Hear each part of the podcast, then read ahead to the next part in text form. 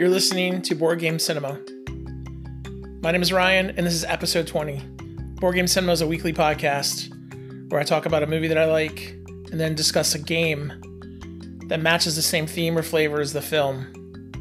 This week, I'm joined by my friend Brooks as we look at the film Blade Runner 2049 and a game that matches it in theme and flavor, Inhuman Conditions.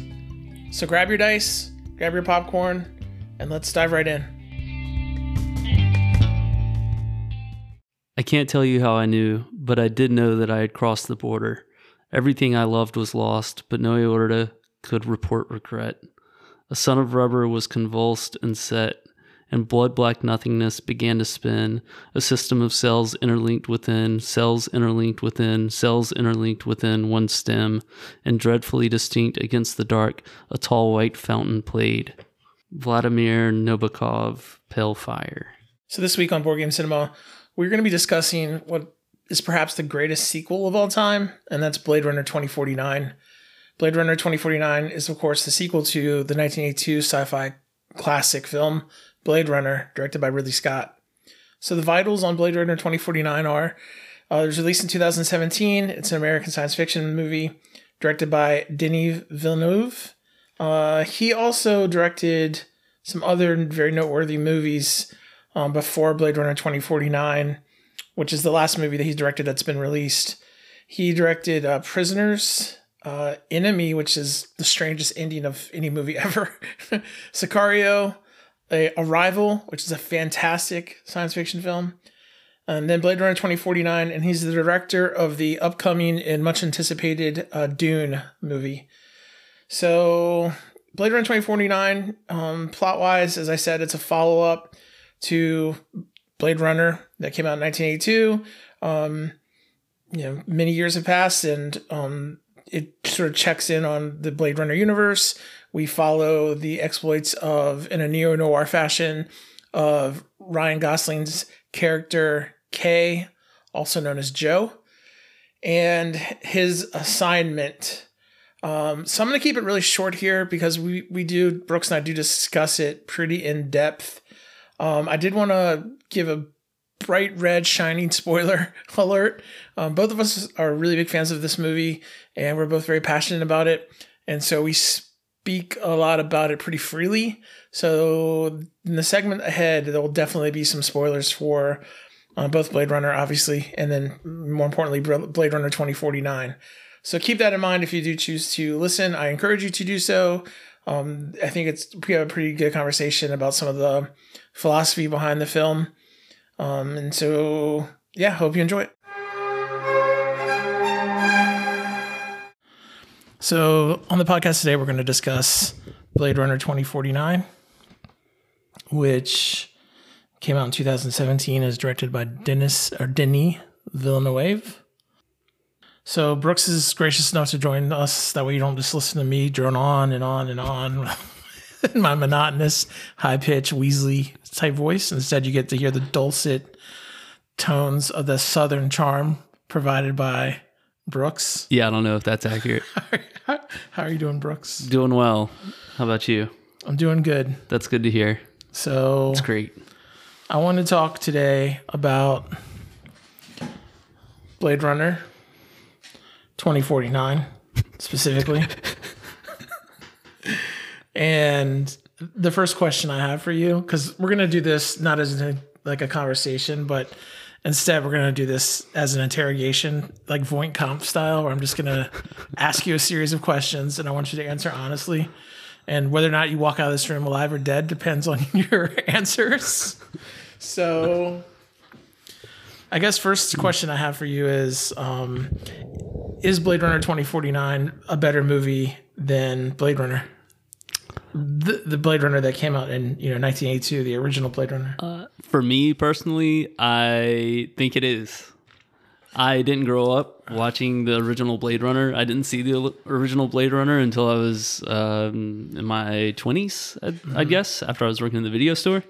And while I definitely think it's a great movie, I saw it kind of after I'd seen a lot of other newer sci-fi movies and even newer like Philip K. Dick movies. So while I did think it was a great movie, and obviously Harrison Ford is, I mean, I was a huge Indiana Jones fan, so Harrison Ford's great. But the new one, I think, for me, is like everything about it. I mean, obviously we'll get into it, but everything about it's great. So let's talk about that. So I do think that Blade Runner 2049 accomplishes something that few movies do, in that anytime you're watching the movie and you hit pause, essentially that pause leaves you with a still image, which could be a painting in its own right. I mean, yeah. Visually, it's not a movie that's not just, just sumptuous. It is visually arresting. It's dazzling. The choice of color palette, the shots, the cinematography, the atmosphere, the tone, visually is beyond anything else I've seen on screen. I believe. Yeah, I wouldn't disagree with that. It's one of those movies that it's like, yeah, the cinematography, like that's a movie where you walk away and you want to look up who the cinematographer was. Right. So you can see what other movies he's worked on. Right. And I believe the cinematographer of the movie was Roger Deakins. And I have to say, really a master of his craft, like in his finest hour. I mean, I can't state enough how the cinematography of Blade Runner 2049 contributes overall to just the amazing, visual feast for your eyes. The lighting in itself is its own character. The way that the Wallace's headquarters, which, was the Tyrell Pyramid, the way the light shimmers in certain rooms as it like reflects off the water, the way the light comes on and off as characters enter and exit rooms, the light of the birthday cake when, she's working on that memory. Yeah. And how all that's woven into like this color theory where certain colors represent certain things in the movie or certain feelings. And there's a lack of certain colors, specifically yellow. Yeah. Except for in a few scenes like that birthday cake scene. It really is unlike any other movie I've seen, with the exception of, maybe a movie like Pleasantville, where color is like its own, like sort of thematic character. Blade Runner 2049 is the same way, where the colors and the use of the lighting is its own character. So I feel that, every still is a painting. The lighting is its own character. It has an amazing cast. I mean, yeah. Ryan Gosling playing like Kay, aka Joe. Harrison Ford reprising his role as Deckard. Yep. Gerard Leto as Neander Wallace, the sort of maybe bad guy of the movie, I guess. Mm-hmm. Maybe not, depending on how you look at it. Robin Wright Penn as his boss.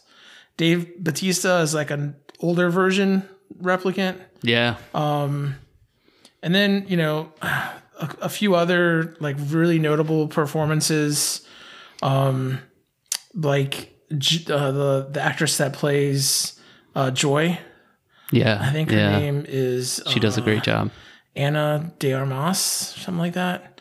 What did you think about the performances? Yeah, I mean, obviously, they're all great. It wouldn't be such a great movie if it didn't have phenomenal acting throughout.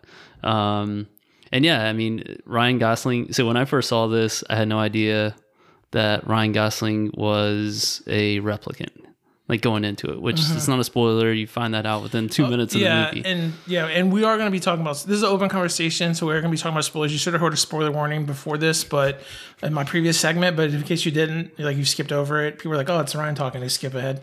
Then this. You mean this 50 of the 60 minutes? Yeah. So this conversation is going to be open-ended, and we're going to talk about everything. So her name is Anna de Armas. And then, again, I also wanted to point out Sylvia Hoax plays Love. Yeah. Her performance is surreal. Yeah, she's stone cold the whole time. Right. But I'm sorry, I didn't want to interrupt you. You were saying that you didn't know that he was a replicant. Yeah. I didn't know he was going to be a replicant going into it. So you get in, you start watching the movie and he's also pretty stone cold. But yeah, throughout the movie, that changes some. And he, and there are these tiny nuances in his character and his emotions, which, it speaks to his ability to act and how great he is at his craft. And then, of course, Harrison Ford coming back, 50 years later? Not quite 50 years, but 40 years, I guess. A while, right? 82 to 2017, 40. Whatever that is. Yeah. So, him coming back to do this role again, and there's nothing missed, with the age gap there, just the time. He came in and nailed it. But yeah, I thought the performances were great. And yeah, the actress that plays Joy, playing not really AI, I guess AI. Yeah, Siri, a holographic Siri. Yeah. But yeah. I thought all the performances were great.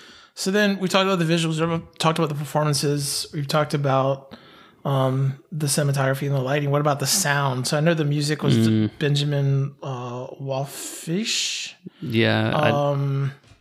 The sound is, it definitely takes you back to the original Blade Runner. Yeah. Some of the sound, some of the music, but it's not like any music you've ever heard before. Well, there's some parts in the movie where there's weird noises, right? And you're you hear this. Yeah, that's what it is. That's the music. It's something that if someone had described to me, I'd be like, "Oh, that sounds terrible." What do they do? But when you watch the movie, you're like, "It's perfect." Yeah, especially in this industrial world, post cyberpunk. Yeah, right? Yeah. Near apocalyptic version of the world. It fits perfectly. There's no there's no greenery in the world. There's no green in the movie except for the one scene. Yeah, at Anna's when she's building the insects. Yeah. And so, there's another scene with the green and yellow at Sapper Morton's dead tree where she's left little flower. Yeah, and that's it. I think until. Yeah. So the score and the sound effects and everything are just beyond amazing. Yeah. And then the sets and the costume design. Crazy. I feel like you're in that world. There's the Chinatown scene when he's eating the noodles and he gets talked to by the other replicants that are fishing for information. Yep. 350 background actors, just each dressed totally uniquely and you feel like you're in that world. And that takes a high level of attention to detail. And I know I've talked about this before on the show, but one of the things that makes the original Blade Runner so successful is that Ridley Scott said he wanted to basically build a 700 layer birthday cake where there's just detail upon detail upon detail upon detail, details and things of the background of scenes that you'll never see ever on screen, but it causes the actors and the performers to be immersed in this world and feel like they're in this real world with real practical effects. Very few green screens in the movie. Yeah. You definitely notice that. Sets, yeah. Use sets and it works. So essentially, and correct me if I'm wrong or if you disagree, but basically we've discussed a movie which the lighting is better. The cinematography is better. The cast is as good, if not better. The score is as good, if not better. The sets are as good, if not better. The costume design is as good, if not better than the original. The story is as good, if not better. And so by your estimation, it's a better movie than Blade Runner. Yeah, I would say so for me. So I would say that it's not.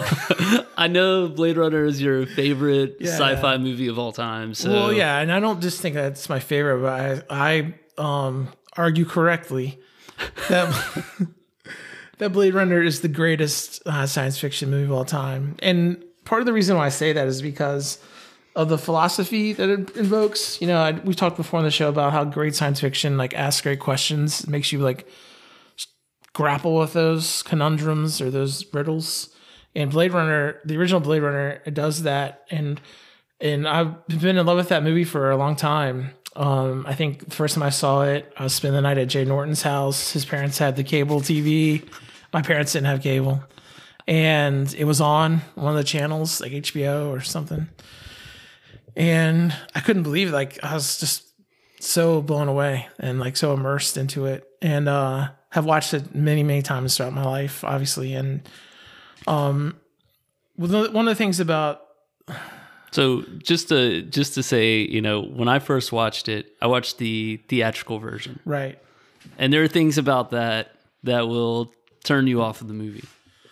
Right. Now, there are things that are, I mean, obviously it's still a great movie, but there are things about it that, like, will turn you off. So absolutely. Yeah. And so if you're a listener out there, you've never seen Blade Runner, or you've seen Blade Runner 2049, but you've never seen the original, for some reason, maybe you're in prison or you're incarcerated, or there was an incident where you were delivering packages with a FedEx type plane and you crash landed into a, like, desert island, and you never watched the original Blade Runner. Make sure you seek out, like, the director's cut or the final cut. The final cut, I think, is what's recommended by most people. Yeah. It gets rid of a lot of the narration that the studio added and the happier ending that the studio wanted to add, and a few other things. And it has a more languid pace, I think, than what the theatrical release has, where it allows things to develop in their own stride. But I argue that, this is when you get into areas of, like, you know, there's reasons of sentimental reasons and nostalgic reasons that, like, lead you to like a movie more than another movie. And I'm fine with that. Like, I can see that point. What for me was so upsetting was when they said they're going to announce Blade Runner 2049, I, along with a lot of other people, were like, why? Like, what? Like, why? Like, why mess with, like, essentially? And I have to admit, like, I was completely wrong. Like, this movie, when I went to watch it at the movie theater, I think there's maybe one other person there, because nobody watched this movie. I'm blown away, and, like, I wanted to watch it again, and I did watch it again. And ever since then, you know, since I have it at home, I've watched it, you know, from time to time. Every time I watch it, I see something I never saw before, or I notice something I never saw, or, like, oh, what does this mean? Or, oh, I never realized this is what he's trying to say here. Or just little, because there's so much going on that I pick up something, like, every time. Yeah. I got to say, so when we recently watched this with our outdoor cinema night, there was something that I caught that kind of... sparked the ongoing debate that we have about whether or not Deckard is a replicant. Yeah. But, like, there is something in this movie that made me think, yeah, I still stick to my guns that he's a replicant, which I know that you don't. And I really don't think we have enough time to get into that. No, we can. Listen to me. We have all the time in the world. I'll stay here until 4 a.m. I don't even play like this. We can talk about that. We can definitely talk about that. But so what is it that you saw in the recent viewing? So when Kay is talking to, I think his name's Gaff, Deckard's old partner. Yeah. Mm-hmm. He's talking to him. Edward James Olmos. Yeah. Yep. And he makes the comment that Deckard wasn't for this world. There's something in his eyes. Mm-hmm. And that... is something that the original Blade Runner, everybody who's a replicant, they have this, like, light in their eye, including Harrison Ford at different times. Yeah. What you're saying is when you look at their characters, you see a light in their eye. There's like a light in their eye at certain scenes. Right. Yeah. But also, I just think, like, that's also something that you would say, like, you know, there's, there's, like, something in his eyes that makes him, like, different from other people. Now, I'm not saying that's exactly how that line was supposed to be delivered, or that's what it's saying, but that's what I took away from it. You can interpret it as that. Yeah, that's how I interpret it. Yeah, and we, you know, so let's talk a little bit about eyes. So, you know, the sort of the classical notion of eyes, or eyes are mirrors to the soul. Clearly, souls are important in the movie Blade Runner and in Blade Runner 2049. In the first Blade Runner movie, they go to see who makes the eyes, like Roy Batty, and that's how they, you know, and then Eldon Tyrell is killed when Roy sticks his thumb, like, in his eyes, and There's a lot of like the light in the replicant's eyes. And then in 2049, they kind of carry along that same thematic notion with the eyes, and that when Deckard goes to Wallace's headquarters and they bring out the version of Rachel, yep, he says her eyes are the wrong color. That's right. Right. And her eyes are green. Yeah. And there's a lot of, in Blade Runner, in both Blade Runner movies, there's this notion of eyes and eyes being important. So much so that in the new Nexus, or the Nexus 8 model, like what Sapper is, and a lot of the replicants in the movie are not Joy, or I'm sorry, not Love or Kay, aka Joe, which are Nexus 9 models, but the Nexus 8 models, like Sapper and the other leader of the replicant army, look up and to the left. They have like the serial number like on the actual eye. Yeah. So clearly eyes are of importance in both those movies as being like windows to the soul potentially. So let's talk a little bit about that. So Brooks, what is the soul? I guess I'll pass. Let me ask, what is the soul in relation to the movie Blade Runner and Blade Runner 2049 to you? So there's a clear scene in the movie where Kay says, he's been ordered to kill this child or man, 30-year-old that was born by a replicant, the progeny of Rachel and Deckard. Exactly. And he says, I've never killed something with a soul. I've never retired something that was born before. Okay, yeah, yeah. And to be born is to have a soul or something like that. So when asked what's the difference, he says to be born is to have a soul. And then his boss says, well, you've been getting along fine without one, a soul. Right, yeah. So clearly Kay and his boss, Robin Wright Penn, feel that to be born gives you like a soul. And he doesn't feel bad about killing other replicants, because they're machines like him, just like him. They haven't been born, and so they don't have a soul. And by not having a soul, a replicant is somehow inferior because they're made, not born. Right. Joy, when they start to, at one point in the movie, they start to feel that maybe Kay is, in fact, the progeny of Rachel, and therefore he was born. Joy says, of woman born. She specifically says the line, of woman born. And I always knew you were different. You were born, not made. And the line of woman born is from Shakespeare. It's from Macbeth. And the notion that to being born gives you a soul is important in Blade Runner, because whatever the child that Rachel and Deckard had, regardless of Deckard's either human or replicant origin, would then be something that in their minds would have like a soul, right? And would therefore be more than just being like a replicant. It would be a human, or the equivalent of a human, right? Yeah. It would be born, it would grow up, it would have real memories. Right. And so when he finds out that Rachel gave birth and that he might be that child, Kay is excited about the possibility that he has a soul, right? And he clearly feels that this is important, and it drives him to like go against his programming, not follow the orders of his superior, and instead he lies. Right. So does having a soul make you real in the movies? Is that what it takes to be real? Is that why it's important to be born? And that's why there's an importance to be able to give birth, is when, if you have a soul, does then that make you a value of importance more so than just a machine? So honestly, the way I look at it is like the fact that he gets to this point where he feels like he may have been born and he can start making these decisions for himself. Mm-hmm. Like at that point, he, and the decisions he makes throughout the rest of the movie, like he's doing that with the understanding that at the time he thinks that he was born. So he thinks that he has a soul at that point because he was born. At least that's my interpretation of it. And that he then starts doing that stuff, and he starts making these decisions that help other people out and go against his programming. Because he has a soul. Right, because he has a soul, or at least, again, he feels like he has a soul. I think that's, at least that's the way I look at it, that the fact that he thinks he has one, his actions kind of reflect that.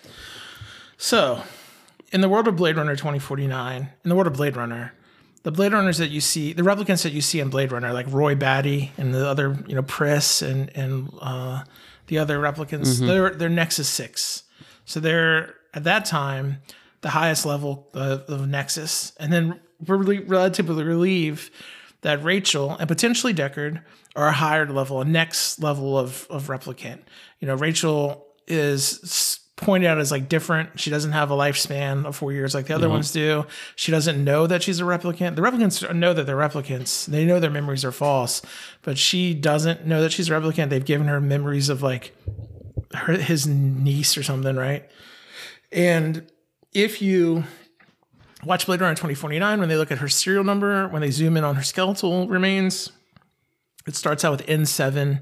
So a lot of people point that like, at least Rachel, maybe she was one of a kind, Nexus 7, and therefore, you know, she had the ability that to have children.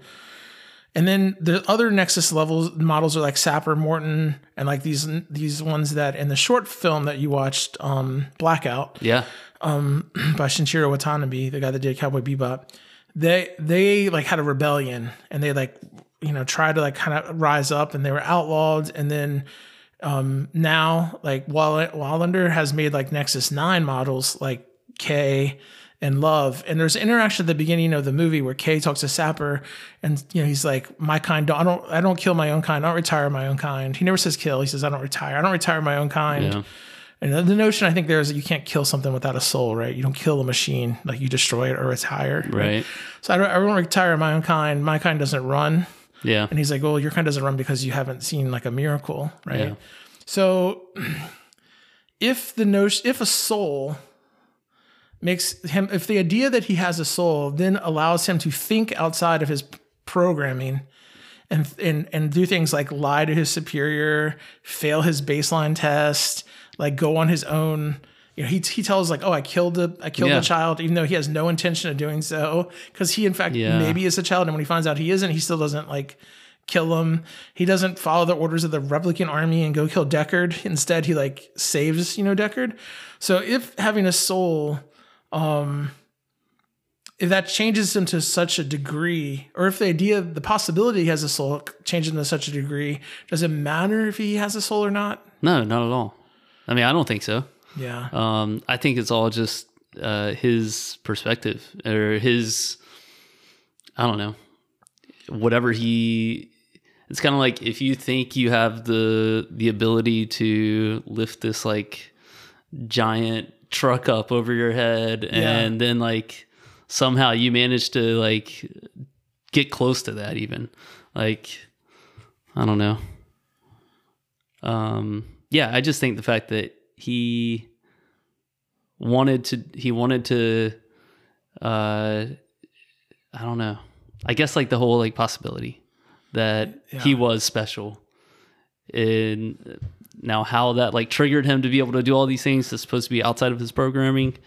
Well, it's the same thing that Roy does, right? So in the first Blade Runner movie, Roy is a combat model. He's designed and programmed to kill, and his very last act is an act of like, he saves Deckard's life. He reaches out and grabs him, keeps him from falling to his death, even though they've been fighting. Yeah.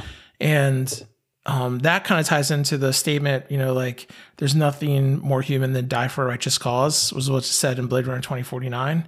And essentially that's what Joe/Kay ends up doing, right? He like dies trying to like save Deckard from torture and interrogation. So I think there's like a nice symmetry between the two films. So in researching the movie for this podcast, I watched a YouTube video by a guy called Like Stories of Old, and in that video, he says that humans have a symbolic self, and that gives us a soul and a belief we are special. So stuff without a soul, we subjugate, such as nature. Or animals. A lot of people think animals don't have a soul and therefore they're under the dominion of man. Machines, obviously don't have souls and therefore we use them to do whatever we want. And in the world of Blade Runner, replicants.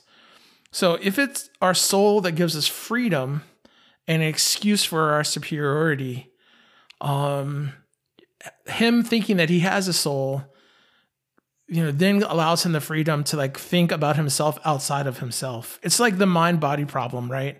So you as a person don't think of yourself as flesh and blood walking around. You think of yourself as like this consciousness that exceeds and surpasses like your body, right? Because you think about yourself in a way that's not interwoven or trapped into like this physical form, right? And the replicants, at least the ones that we see, at least K, he doesn't seem at first to have that like ability to like think about himself outside of his own form, which in their language we'd call programming or code.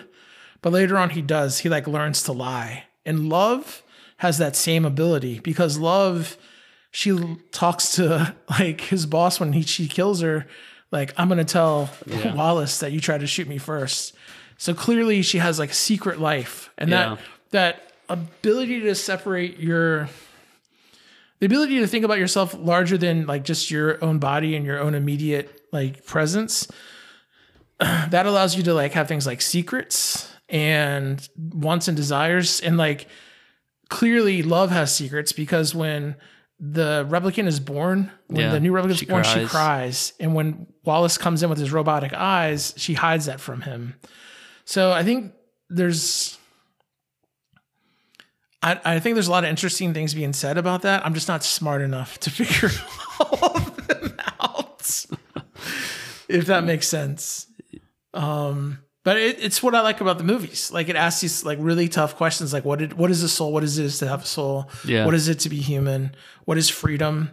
Like, what is autonomy? What is freedom of thought? Like, are you fated to do something, or can you choose like your own destiny? Yeah. And then also equally important is, you know, like there's a scene where she tells Joe, like, are you telling me no? When he's talking about retiring a living thing, are you telling me no? And she's like, he says, I wasn't aware that was an option, ma'am.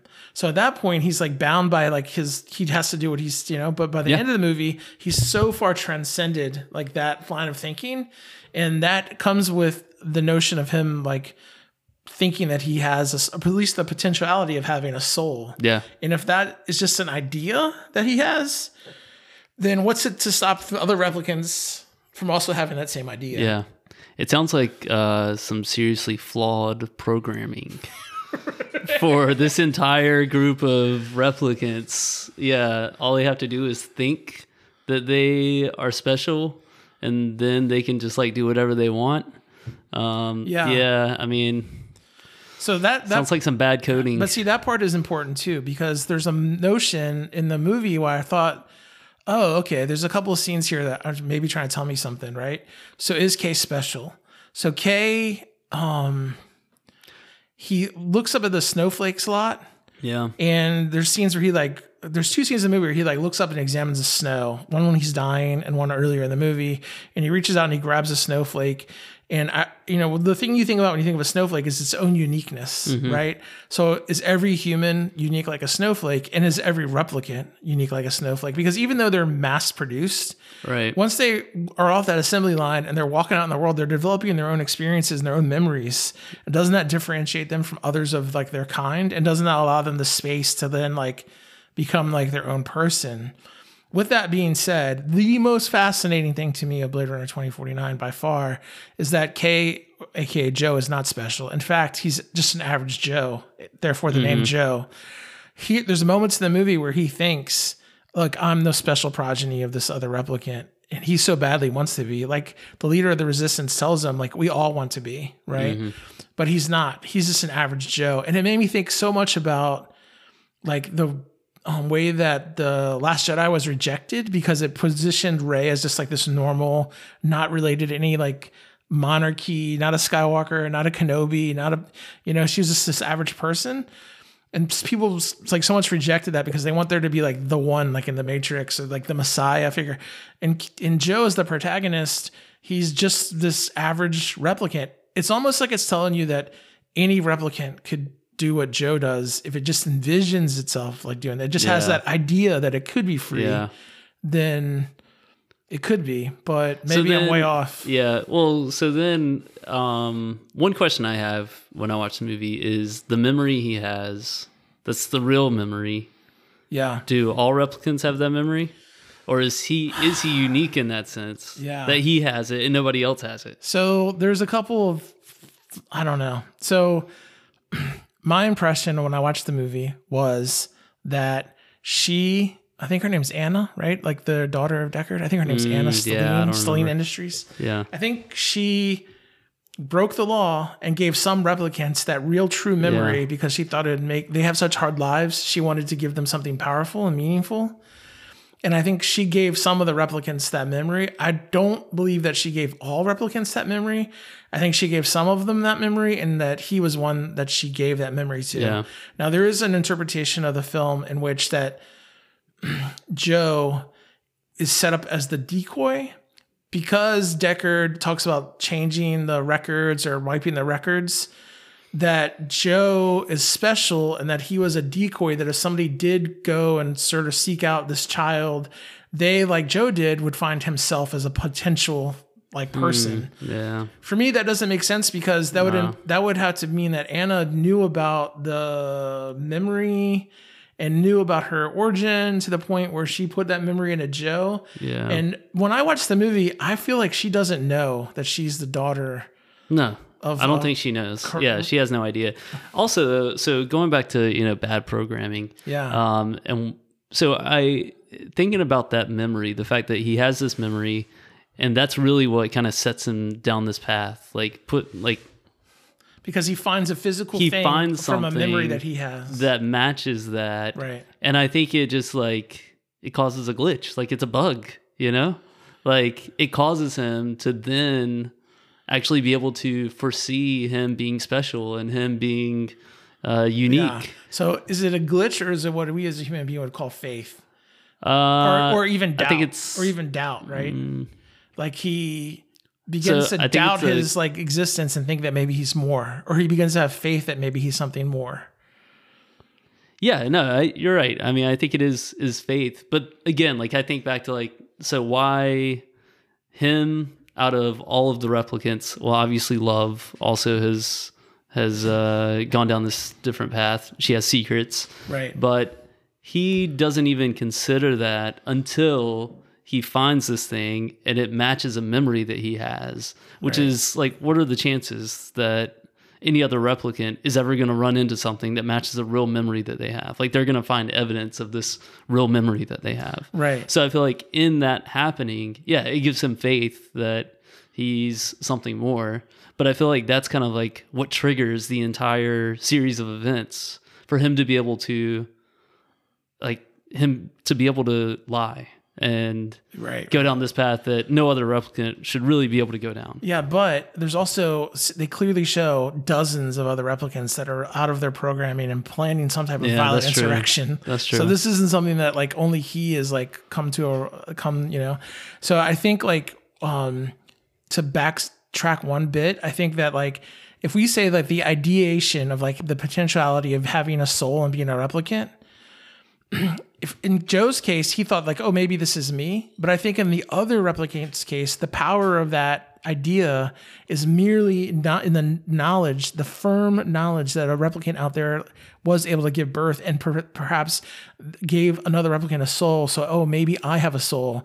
And that causes that glitch, AKA doubt, AKA faith, that then leads them to lead these secret lives where they're not just pleasure units working in this Chinatown brothel, but they're also spies for this resistance that's growing that we never see because it's not portrayed in Blade Runner 2049. Maybe it'll be in Blade Runner 2075, The Rise of the Machines, which is another reason why I love, the movie, because it's not a movie about the replicants taking over the earth. It's a movie about, it's a neo-noir movie about a confusing mystery where a beaten down protagonist is trying to make his way in a world that has machinations, which he barely understands. Right. Yeah.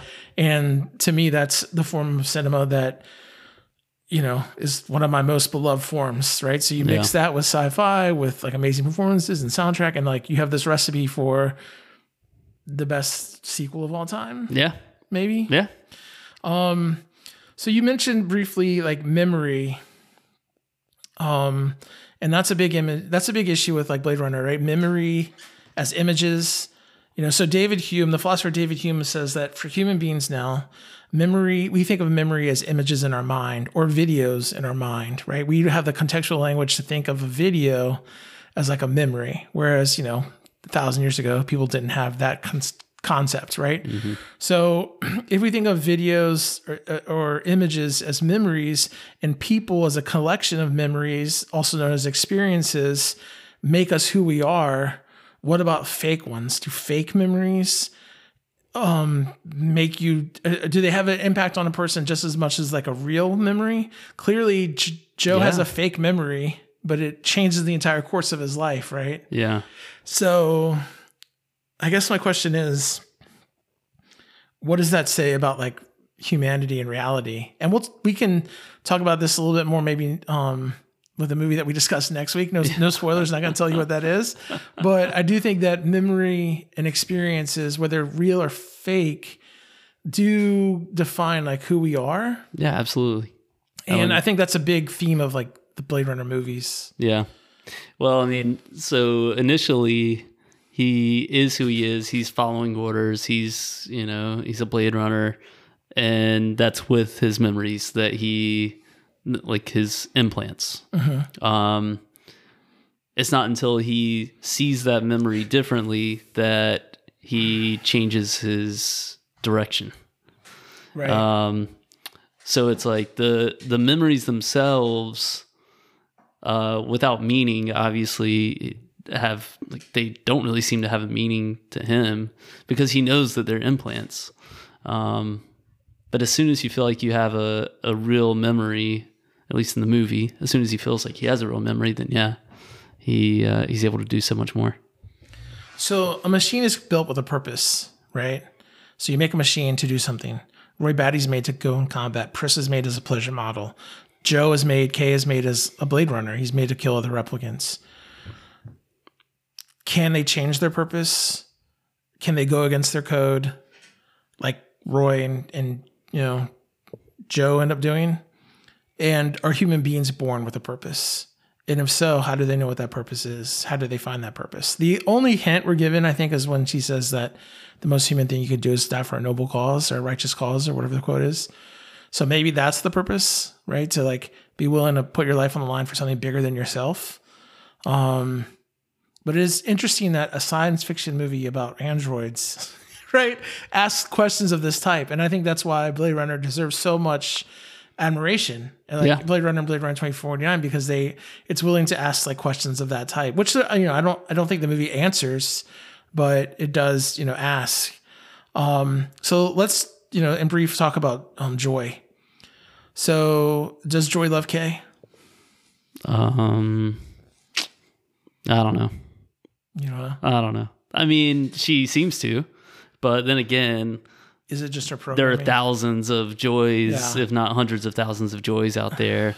I think that if Joy's programming is similar, so Kay seems to love Joy, right? But so but there's a couple times in the movie where he says like, "Oh, you don't have to say that." There's a couple times in the movie he says like, "You don't have to say that" or "You don't have to do that." When she's like says something nice, and it's almost like he's questioning, does she really feel this way? Yeah, or he's like yeah, I know that you're not real. Yeah. But then, so he's technically not real, or at least he doesn't, you know. And then he has this companion who's even less real than he is. Right.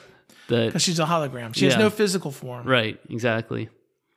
Yeah, no, I thought that was a really interesting part of the movie. That he's like in love with her, or seems to be. And when I watch the movie, I feel like she's in love with him. Yeah, I definitely get that. Like, there's no doubt about it. Because she dies for him, essentially. Yeah. You know, and she chooses to die for him. And in fact, she says, like, I have the possibility I'll die like a real girl.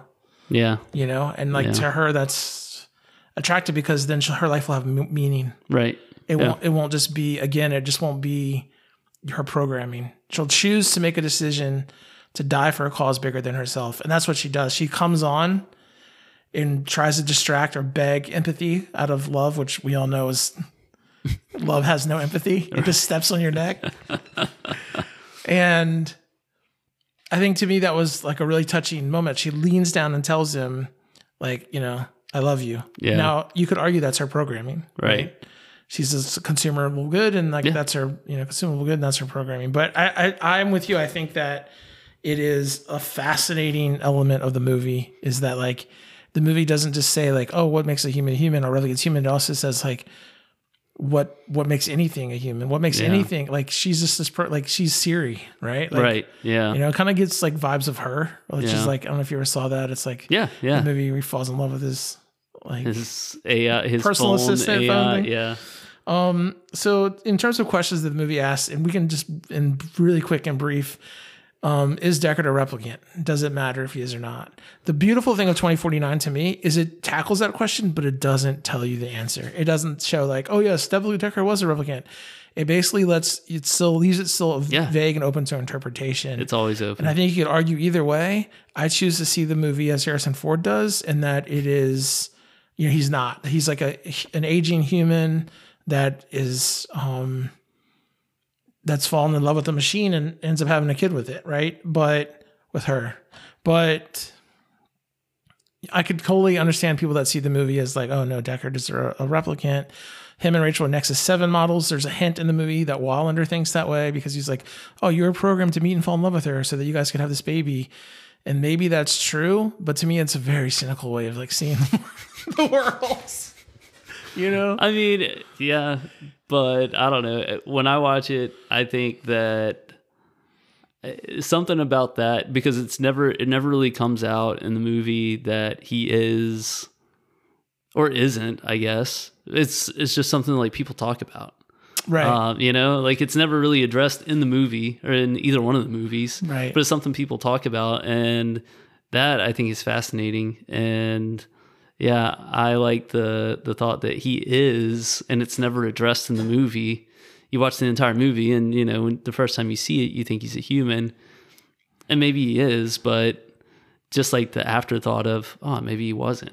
It makes you want to go back and rewatch it and think about all the little things that could like fit that narrative that he isn't human, that he is a replicant. Yeah, and that's just really interesting to me. That's why, and there's really no evidence, in my opinion, that would definitively say one way or another. No. There's no. Yeah, you can't argue one way or the other for certain. It's just what your interpretation. Anyone's interpretation. Yeah. There's no, and I think that's the beauty of the film is there's not like, you know, like they could have made Blade Runner 2049, and the first scene is like, oh, Deckard died. Oh, he did an autopsy. He's a replicant. Yeah. Right. But I'm so glad they did not go that route. Right. So anything else you want to say now that I've rambled about Blade Runner 2049 for like an hour? I think you've covered all of it. So I did want to give a couple of shout outs and thank yous to some people that I watched their YouTube videos. If you're interested at all in Blade Runner 2049 or the philosophy of the Blade Runner universe, there's tons of really great YouTube videos made by people way smarter than I am that can put a lot of this in the context for you. So Like Stories of Old is a great YouTube channel that has amazing videos about Blade Runner. Mark Commode is a an English film cinema reviewer who I watched his review of Blade Runner 2049. A Matter of Film is a YouTube channel, and Wisecrack is a YouTube channel. All of those channels have some amazing Blade Runner 2049 content, so check it out. We'll be right back after this ad with some discussion of a game to play after you watch Blade Runner 2049, because this week on Board Game Cinema, we are all about the replicants. Thanks, Brooks. Thank you. You're not welcome.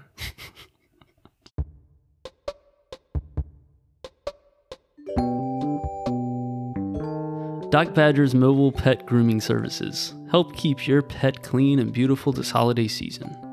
Can't find the time to bring your animal in? Doc Badger will come to you and your pet. Doc Badger offers a wide array of grooming services, such as shampoos, nail trimming, hair drying, and teeth cleaning. Located in South Philly, Doc Badger travels across the greater Philadelphia area. Call in or visit our website for our coverage area. Our website is docbadgerlovespets.com. Doc Badger is a pet grooming expert for any pet from cats to dogs to ferrets and turtles. We are Philly's only pet groomer that is mobile that specializes in goats. Contact Doc Badger for your pet grooming needs. So the perfect game to play after watching Blade Runner 2049 or even the original Blade Runner probably, is Inhuman Conditions, a game that came out in 2018. Inhuman Conditions is a two-player only game, and the playtime is, amazingly enough, just 5 minutes. In fact, it has a timer. I didn't mention this in the longer review, but it's worth pointing out it does have a free app, which is like a thematic timer that you can download at no charge, obviously, and it has some pretty cool graphics that you can use to time the game. It was designed by, and apologies if this is pronounced incorrectly, but Tommy Marengs, Corey O'Brien, and Mackenzie Schubert is the artist. So yeah, the designers were Tommy and Corey, and the artist is Mackenzie Schubert. It is a game which essentially is an attempt to replicate the Voight-Kampff test that the Blade Runners would give to the suspected replicants in the first Blade Runner movie. This has been replaced by looking up and to the left and having a reader that can scan a microscopic serial number in the newer models of the replicants. But in the Nexus 6 models, such as Roy Batty and Pris and I think Leon, they would go through a Voight-Kampff test to determine whether or not somebody was a replicant. And it would measure pupil dilation and a bunch of other breathing and a bunch of other biological, biometric, I guess I should say, readouts.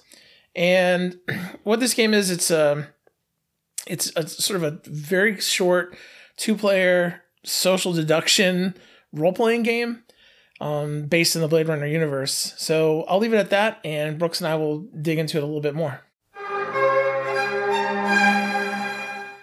So after you watch Blade Runner and/or Blade Runner 2049, clearly the best game to play is a two-player game called Inhuman Conditions.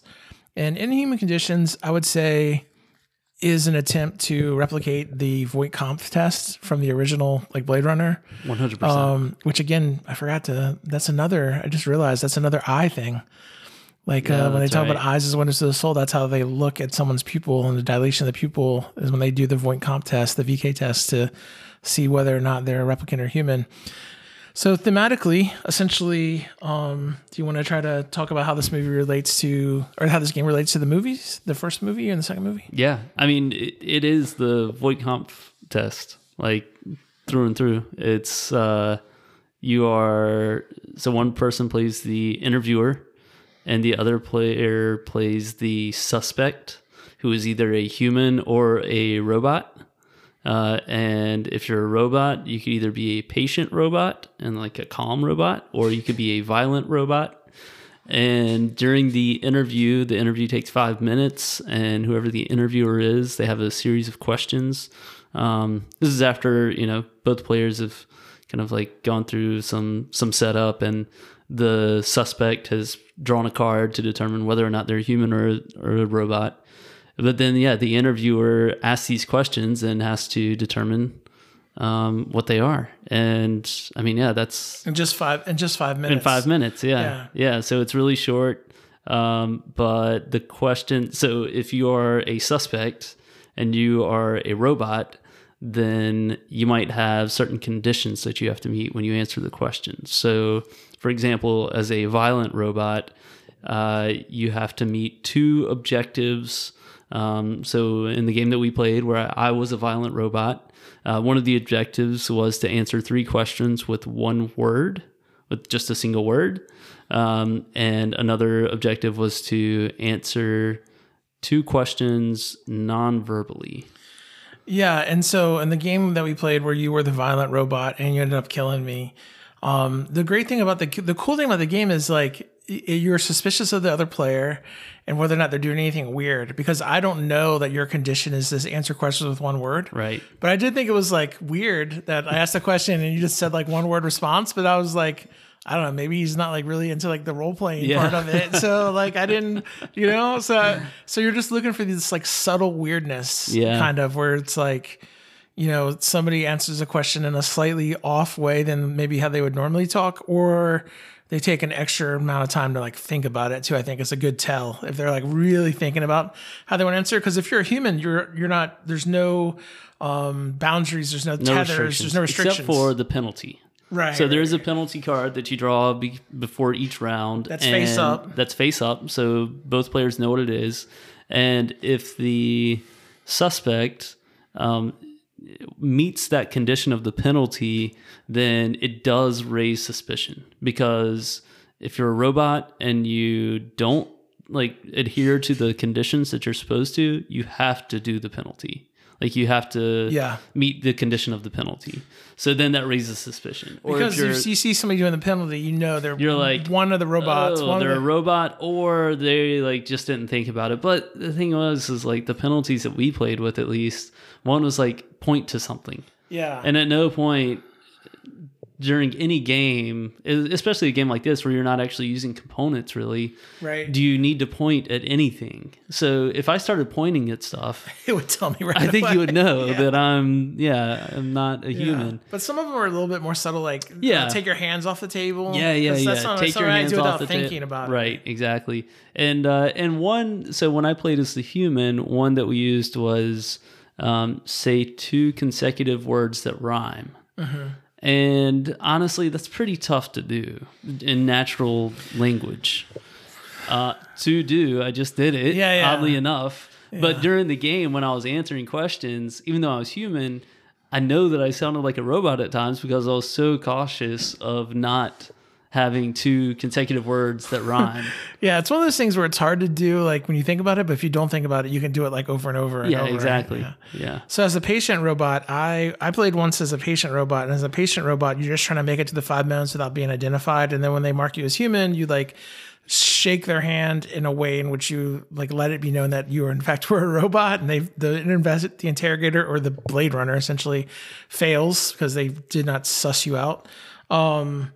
And as a patient robot, like you just want to answer the questions, but you have to always do it in a certain way. So mine was when describing how you do something, always give at least like no less than three steps. So, if, he'd say like, how would you, get away from a boulder, or like any question he asked, I just kept like giving a bunch of steps. But I did it in a way in which it was natural enough, because I never shut up anyway and just ramble on and on and on, that he was like, oh, this guy just talks normal all the time. So it was kind of normal.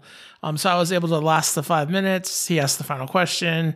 He marked me as human, and then I identified myself as a robot, in which really weird handshake. With a really weird handshake. Yeah. In which case I, have won essentially. So if you're a human and the investigator marks you as human, then you both win. If you're a violent robot and you kill the investigator before they identify you as such, then the violent robot wins. And if you're a patient robot and you get identified as a robot before the 5 minutes is up, then you lose. But if you last the 5 minutes, get marked a human, you win. That pretty much sums it up, right? Yeah. Yep. Let's talk about the components. What do you think of the components in the game? The box, the...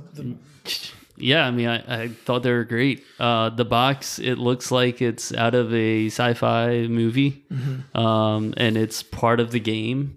Like it's part of the setup. It's pretty much the board when you open the box up. Yeah. The cards, they look like they're from some like dystopian future. They have like the little check marks on the sides and stuff, and different shapes, but like I don't know, it's weird. Yeah, so a lot of times you hear like people talk about a game being overproduced, and I always wonder like, well, what does that mean? Like a game should always be overproduced. This is the definition of a game that's overproduced. It's like a 5 minute 2-person role playing game, and has like amazing components, like the typography, the graphic design, like the little stamps that you get, the rule books. Like it's like every component is like super, super, super top notch, and like, as a fan of Blade Runner and the Blade Runner universe, this is a game I would recommend you getting just to even own. I don't know like how often you'll like bust it out. It is a fun activity, like a 2-person 5 minute activity. Yeah. It's fun. And there's actually some good, Adam Coble has some good videos on YouTube of him and his friends like playing this game, which are pretty fun to watch, 6 minutes long and pretty fun to watch. So if you're interested in it, definitely check those out. It'll give you a really good idea of like kind of what it is that we're talking about. But in terms of components, I'd say like A+ quality. It's not a game where it's like, oh my God, this is the funnest game, like everybody has to buy this game. I think it's a game, if you're a big fan of Blade Runner, you might want to have it, just because it's like replicating a Voight-Kampff test, which is, this famous test from this really famous movie. Yeah. Yeah. So you said that it was like a lot more role play than you thought it was going to be? Yeah, I did. Yeah. Yeah. I mean, so the first game, I would say so, because, you know, you have to come up with a name, you pick a profession, like there's a deck of cards where you pick a profession, and then, you know, there's the initial question about that profession that you have to answer. You don't have to go into a ton of detail, but it's just like, the first game we played, as I was answering questions throughout those 5 minutes, I tried to keep my profession or background in mind. I didn't do that with the next, like the second game, and honestly, you don't have to do that. And for a 5-minute game, I don't think it's worth putting a ton of time and effort into like the role-playing aspect. I think it really just comes down to you answering these questions, trying to fit these conditions that you're supposed to fit. And I think just doing that, it's fine. But yeah, initially I did think that there's more role playing to it. If you're into role playing, you can definitely do this and have a really good time with it, with the role playing element of it. Yeah, and I thought the best part about that was the role playing cards that they're given there for you to select from all seem to be from like the Blade Runner universe. Oh, yeah. Like my card was a maker of false animals. Yeah, yeah, exactly. Right? So it's, they're clearly cards with like, you know, Off-World, Blade Runner, Cyberpunk, that kind of like, you know, prompts in mind. A couple options I had were cult leader, conspiracy theorist. Yeah. So yeah, overall, I think it's it was, you know, an interesting game. It's an interesting 2-person, 5-minute role playing game. There's not too many of those available that I know of, and definitely not too many set in like a Blade Runner esque type of universe. So that's also a hidden role game. Yeah, a hidden role game. Yeah, social deduction. Yeah. So yeah, check it out. There'll be some images on Instagram, obviously, of us playing the game. So feel free to check those out if you want to get an idea of what the components that we're talking about look like. Anything else in closing you want to say about Inhuman Conditions? Nope. All good. Cool. I'd like to play it again, give it a shot, and see. It looks like there's some alternate or more advanced rules, too, that we didn't even dig into. Yeah. So maybe eventually we'll check those out. But anyway, we'll be right back with a wrap-up. Thanks a lot. Thanks, Brooks. Thanks. Okay, D6-3.7. Let's begin. Ready? Yes, sir. Recite your baseline. In blood-black nothingness began to spin. A system of cells interlinked within cells, interlinked within cells, interlinked within one stem. Dreadfully distinct against the dark, a tall white fountain played. So in Blade Runner 2049, there's a scene where Joy is talking to Kay, and she offers to read him a book. And the book he has, she says, is his favorite. It is Pale Fire by Vladimir Nabokov. So I bought that book to see what it's about and how it relates to Blade Runner 2049, because it didn't seem like they would just put in a random book. And actually, it's interesting because in the book, Pale Fire, it's a book about a 900-line poem, or a 999-line poem called Pale Fire. And then the rest of it is a commentary by the poet's neighbor. But the really interesting thing is that Kay's baseline test that you see a couple times in the movie, where he's like, cells, interlock cells, interlinked, interlinked with cells, interlinked with cells, that whole thing, that's from Pale Fire. And basically what happens is the poet has a near-death experience, and he dies and is brought back to life. And in that moment of death, he sees this vision, which is what, you know, the baseline test is, where he sees a white fountain. And later on, he reads an article about a woman that had a near-death experience. And in the article, she also talks about seeing a white fountain. And so he, the poet, becomes intrigued by this as maybe evidence of an afterlife or a soul, something beyond the physical, corporeal, like, being. And he's so obsessed with that notion that someone else had seen this white fountain, the same white fountain that he had seen, and as it, you know, could be used as possible evidence of an afterlife, he tracks her down and tracks down the person that wrote the story about her. And to his surprise, and at least initially his chagrin, he finds out that it's actually a misprint. So the experience or the memory that the woman had had was not, in fact, of a white fountain, but it was of a looming white mountain. So it was a typo, which led him down this incorrect path. Sound familiar? So yeah, it's a pretty interesting, it's a very strange book in that it's sort of a commentary about a poem by a fictional poet, by his insane, clearly insane neighbor. But anyway, I did want to just throw in that little tidbit if anybody's interested. Thanks. And that'll bring this week's episode of Board Game Cinema to a close. I want to thank everybody out there for listening. I want to give thanks to Brooks for co-hosting this week, talking about the movie and the game. And as always, you know, look on our Facebook page for some images of the movie, some alternative images, as well as some links to some videos. And look at the Instagram page for some pictures of the game in play.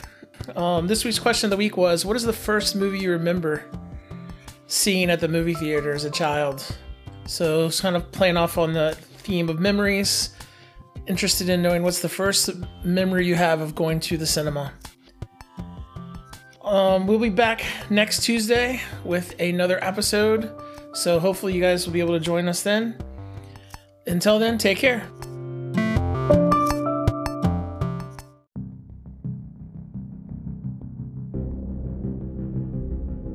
Officer, let's begin. Repeat the final word that I say in each phrase. Ready? Yes. Interlinked. Interlinked. What's it like to hold the hand of someone you love? Interlinked. Interlinked. Do they teach you how to feel finger to finger? Interlinked. Interlinked. Do you long for having your heart interlinked? Interlinked. Interlinked. Do you dream about being interlinked? Interlinked. Have they left a place for you where you can dream? Interlinked. Interlinked. What's it like to hold your child in your arms? Interlinked. Interlinked. What's it like to play with your dog? Interlinked. Interlinked. Do you feel that there's a part of you that's missing? Interlinked. Interlinked. Do you like to connect to things? Interlinked. Interlinked. What happens when that linkage is broken? Interlinked. Interlinked. Have they let you feel heartbreak? Interlinked. Interlinked. Did you buy a present for the person you love? Within cells interlinked. Interlinked. Why don't you say that 3 times? Within cells interlinked. Within cells interlinked. Within cells interlinked. Within cells interlinked. Within cells interlinked. Within cells interlinked. We're done. Looks like you are constant. You can pick up your bonus.